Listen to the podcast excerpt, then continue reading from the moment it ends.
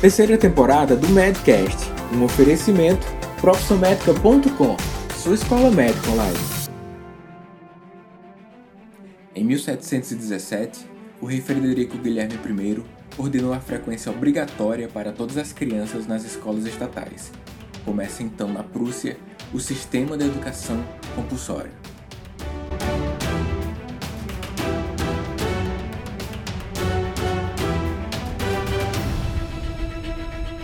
Já naquela época, um professor lá na frente, alguns alunos dentro de uma sala recebendo informações com o objetivo de formação em massa.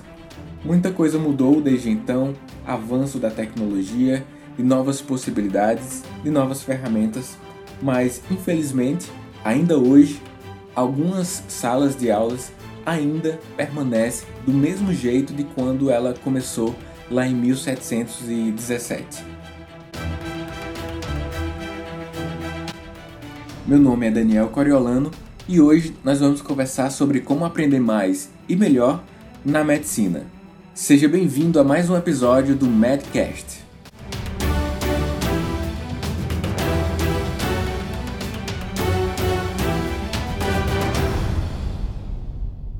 É um prazer receber você aqui em mais um episódio do nosso podcast exclusivo para médicos e estudantes de medicina. A gente tem recebido muitas mensagens, muitos feedbacks através do WhatsApp, através das nossas redes sociais. Olha só o que a Ingrid mandou pra gente.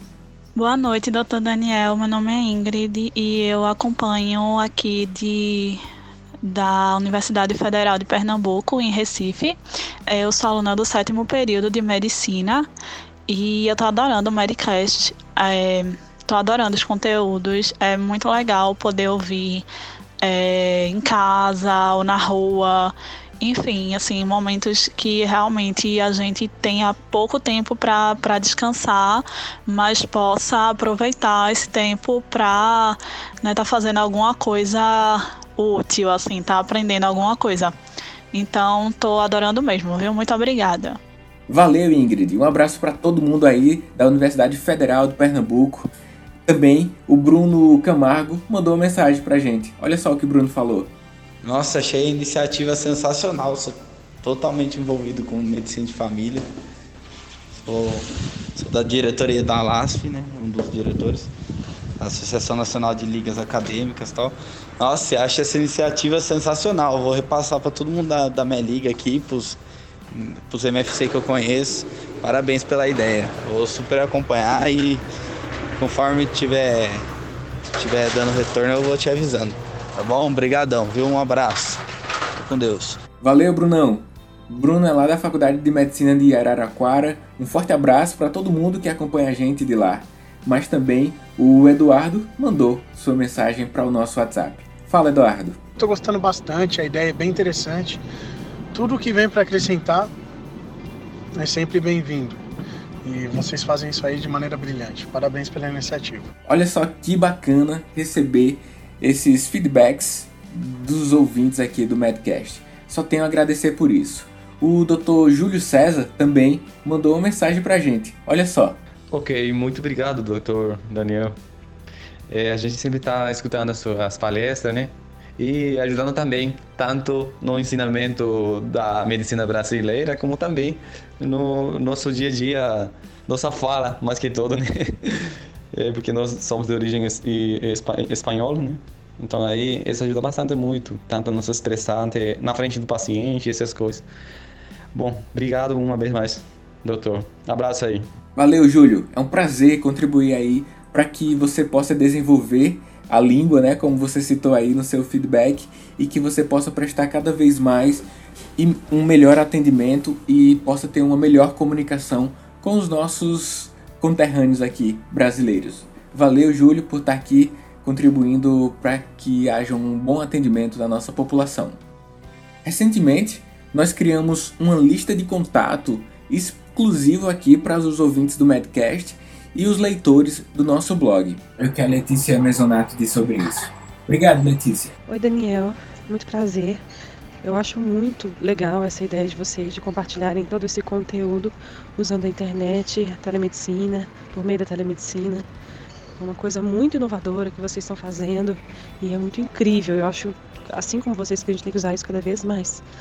Nosso benefício, para o benefício dos nossos pacientes. Obrigada, viu? Abração, fiquem com Deus. O contato, daqui a pouco eu vou dizer o número para você anotar, porque se você quiser fazer parte da nossa lista de contatos, você vai fazer parte da nossa lista de transmissão de conteúdos e vai receber conteúdo médico diretamente na sua no seu inbox aí no WhatsApp. Agora preste atenção que a lista é exclusiva para médicos e estudantes de medicina interessados em receber conteúdos relacionados à atenção primária à saúde. Se você é médico ou estudante de medicina e tem interesse de receber os conteúdos relacionados à atenção primária à saúde, conteúdos que a gente produz aqui no Medcast, você adiciona o nosso contato que é 88 9 8115 2001. Você adiciona esse número, chama a gente em box e coloca o seu nome. Apenas isso. E aí nós vamos adicionar você à nossa lista de transmissão. Hoje nós temos várias listas de transmissões de conteúdos do que a gente está produzindo. Cada lista de transmissão comporta 250 pessoas. Então, quando você enviar a solicitação para entrar na nossa lista de transmissão, você vai aguardar um certo tempo para que essa lista de transmissão, a sua turma se forme com 250 pessoas. E a cada dia a gente tem recebido dezenas de solicitações e eu peço então que você tenha um pouquinho de paciência assim que solicitar entrar na nossa lista de transmissão, exclusiva para médicos e estudantes de medicina, e eu vou te repetir o número daqui a pouco para que você anote aí no seu celular. Abra aí a agenda que eu vou te falar o número agora. 88 9 8115 2001. E vale lembrar que se você acompanha o Medcast de outro país que não o Brasil e a gente tem muitos ouvintes de outros países, você tem que adicionar o 55 antes no seu celular, porque senão não vai aparecer o nosso número como um número que tem o WhatsApp. Quero deixar meu abraço forte aí para o Miguel Barrela, para o Daniel Schubert. Eles fazem o SVCast, é um podcast também de medicina com um foco maior em emergências. Os caras são muito bons. Eu encontrei o Miguel aqui no Congresso Brasileiro de Cardiologia, aqui em Fortaleza. Nós fizemos três lives aí, tá na nossa fanpage. E eu recomendo que você escute o episódio 8 do SVCast. SVCast, muito bom. O episódio 8 eu dei uma entrevista para eles e aí contei alguns detalhes que eu não falei ainda aqui no Medcast. Então vale muito a pena também assinar o SVCast, um conteúdo de grande valor que vai contribuir para que você potencialize os seus conhecimentos na área de urgência médica. Mas a pergunta que não quer calar: como aprender mais e melhor? Vamos agora falar sobre o tema central do nosso Medcast de hoje.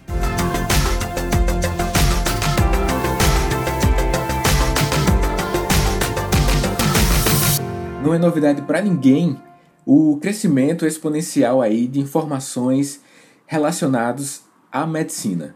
Você sabe que a cada dia tem um novo fármaco, um novo exame complementar, uma nova maneira de manejar o paciente, novos parâmetros diagnósticos, inclusive até novas doenças que estão relacionadas ao nosso estilo de vida atual. Quando a gente avalia as maneiras com que as informações são repassadas, a maneira de ensinar, quando a gente avalia o ensino, a aprendizagem, a gente pode ter essa reflexão crítica e as referências bibliográficas de que existe um ensino mais tradicional, onde ainda o professor está no centro e os alunos mais na periferia recebendo as informações. Esse estilo tradicional, tradicional porque ainda prevalece desde os tempos em que a, o ensino é, em grande escala foi colocado para a população em 1717. Mas hoje, com novas ferramentas de tecnologia para o ensino, a gente tem novos recursos que contribuem para a nossa aprendizagem. E isso faz com que a gente possa aprender mais e melhor. Dentro de uma instituição, e se essa instituição não estiver com os olhos voltados para o futuro e, sobretudo, para o presente, é porque o presente que lhe prepara para o futuro e essa rapidez na velocidade de adaptação tem que ser algo a ser levado em consideração pelas instituições, e muitas vezes isso não acontece, se ela não está tão ligada, ela permanece no ensino tradicional e ela está muitos passos atrás do que pode possibilitar para os seus alunos. De outro lado, instituições com um olhar mais ampliado, com uma vivência mais prática desde o início da formação, isso sim tem feito uma grande repercussão no processo de ensino de aprendizagem. Eu não sou especialista em educação, não sou pedagogo por formação, mas salta aos olhos esse papel do professor hoje como uma necessidade que se tem de forma mais clara, o professor como um orientador para que o aluno se torne autônomo e não um, uma pessoa que apenas está recebendo aquele depósito de informações. Quando a gente assume esse papel, e eu sou professor universitário, como você que acompanha aqui o Medcast já sabe, quando a gente assume esse papel de um orientador para o processo de ensino, de aprendizagem, a gente está contribuindo para que o aluno seja autônomo.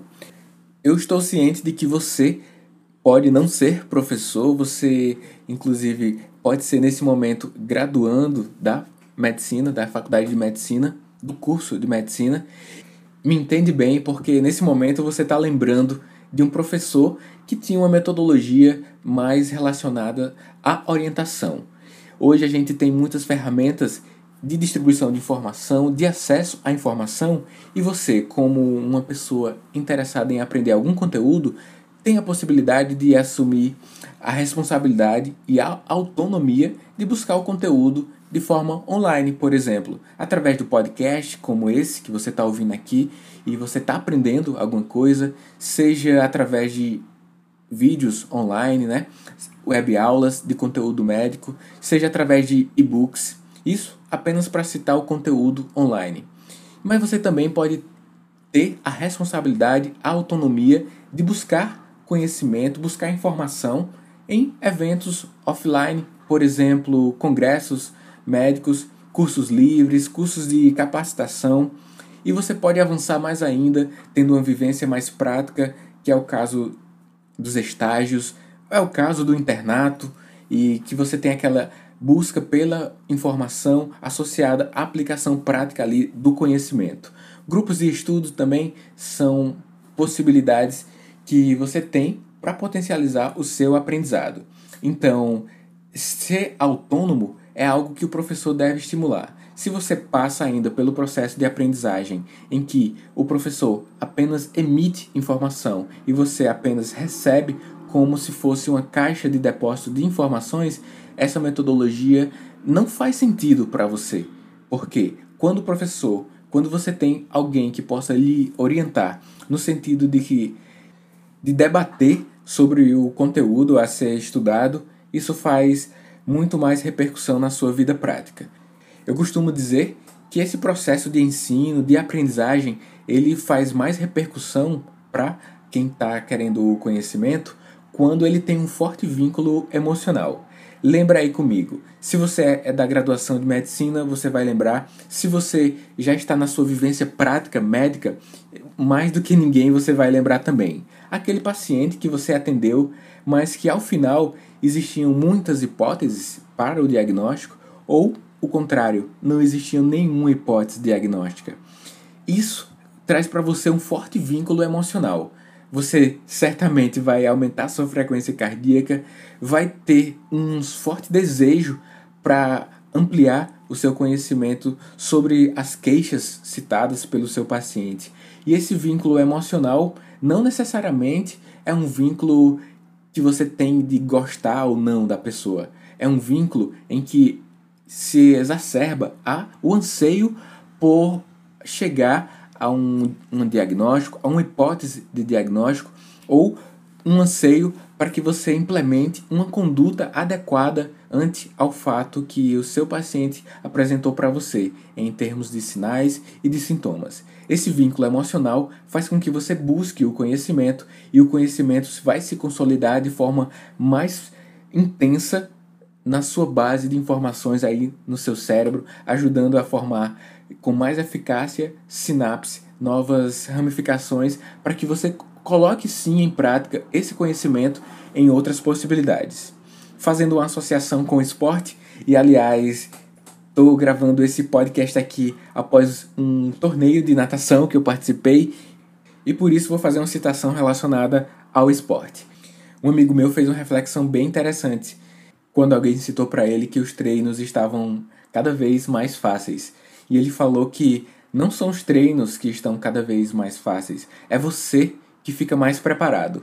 E isso, correlacionando com o exemplo que eu citei do vínculo emocional, quando você tem um paciente e tem dúvidas sobre a conduta daquele paciente, e quando você se torna autônomo, responsável e proativo em buscar as informações para um melhor manejo é, dos problemas que seu paciente apresenta, isso faz com que você fique mais preparado.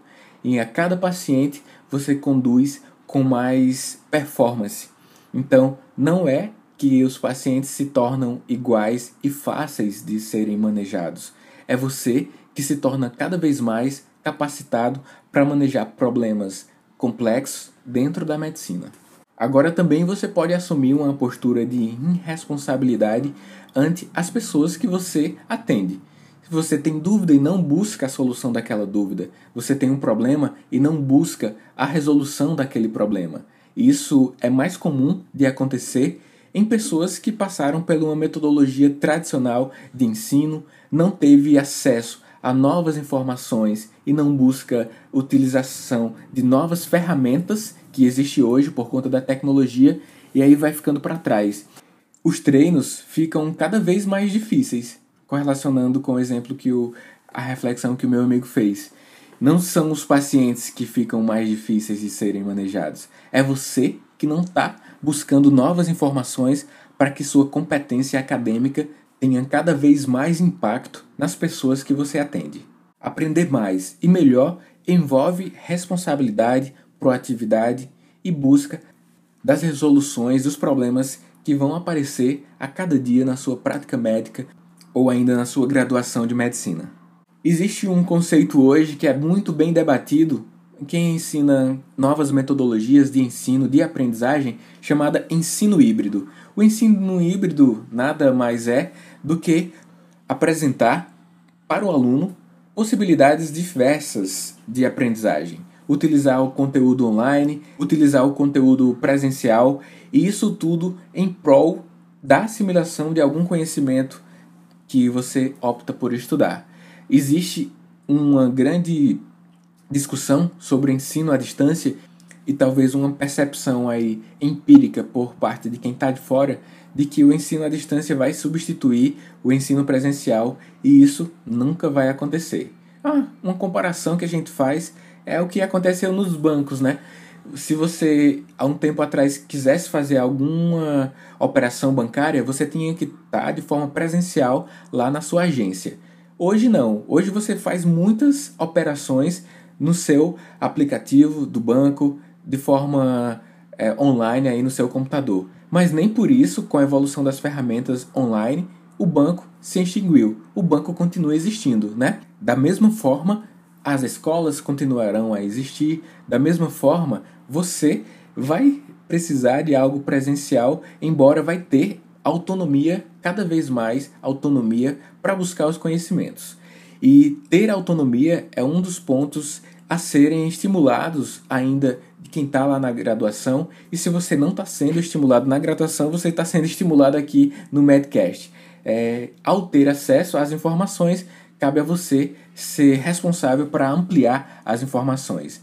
É, não, não é válido hoje mais, não faz nenhum sentido esperar que alguém deposite em você informações para que você transforme essas informações na sua prática. Cabe a você ampliar os conhecimentos que fazem sentido para você. Se nessa discussão que nós estamos tendo hoje aqui no Medcast faz sentido para você buscar novas informações sobre teorias relacionadas ao ensino, à aprendizagem, cabe a você buscar artigos que possam contribuir para a sua evolução técnica sobre esse assunto. O modelo de ensino híbrido visa tanto a importância do conteúdo online quanto a importância do conteúdo offline, dos encontros presenciais, em vista da possibilidade de maior socialização, humanização e além do que a troca de ideias em virtude da diversidade que um debate pode proporcionar. Em resumo, eu te digo que para aprender mais e melhor, utilize os recursos multiplataformas, como online, podcasts, web aulas, e-books, offline, encontros médicos presenciais, cursos livres, participação em estágios, participação é, ativa na condução dos seus pacientes, com responsabilização nos atos que você vai implementar diante da sua atenção primária, se você atende aí no PSF, uma responsabilidade maior com seus pacientes e a busca da resolução dos problemas apresentados. O outro ponto, além de utilizar os recursos multiplataformas, é ter vínculo emocional com o conteúdo, fato que eu exemplifiquei agora na minha última frase. E o terceiro ponto, seja protagonista do conhecimento, busque o conhecimento e seja sempre um aprendedor. Quanto mais houver evolução da tecnologia, mais possibilidades nós teremos de democratizar as informações e mais chance das informações tornarem-se aprendizados e, em consequência, os aprendizados tornarem-se impactantes em prol da sociedade. Espero que você possa refletir durante os próximos dias aí sobre esse conteúdo que nós debatemos aqui hoje no Medcast. Para ouvir o seu feedback, eu faço questão disso. Manda uma mensagem de áudio para o nosso WhatsApp, manda uma mensagem de texto dentro do nosso blog, dentro das nossas redes sociais. Eu faço sempre uma questão muito grande de ler tudo. Embora algumas vezes eu não consigo responder todas, mas eu leio todas, tenha certeza disso. Um abraço para você tem uma surpresinha agora, um convite especial para que você assista uma web aula que eu gravei sobre casos clínicos em sífilis na gestação. São uns casos bem interessantes para que você possa relembrar e refletir sobre como agir diante de exames reagentes relacionados a VDRL, sobre como agir em determinadas sorologias com titulações diversas sobre quando e como solicitar o FTA-ABS e sobre como agir diante de uma gestante que tem um exame reagente para sífilis. E aí você vai contribuir para que o bebê é, não tenha repercussões da sífilis neonatal.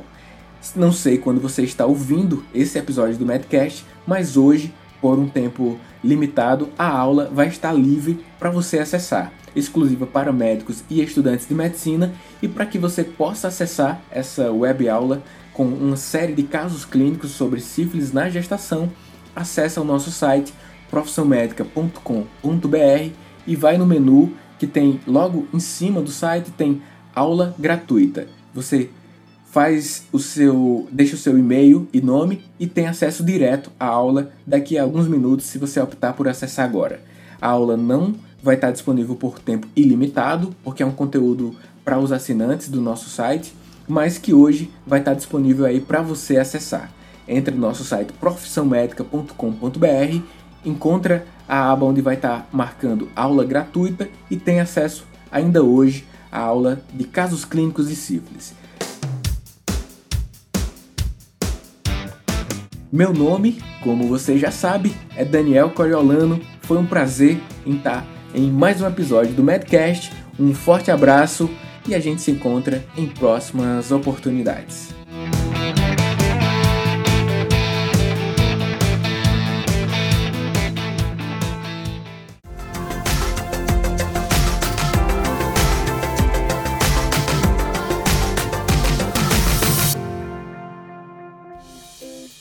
E aí, Medcaster? Espero que você tenha gostado de mais este episódio. Agora, entra lá no nosso blog, profissionmedica.com.br barra blog. Lá você tem a possibilidade de entrar na nossa lista de e-mails. Quem faz parte da nossa lista de e-mails recebe conteúdo adicional, web aulas, conteúdos em textos e e-books.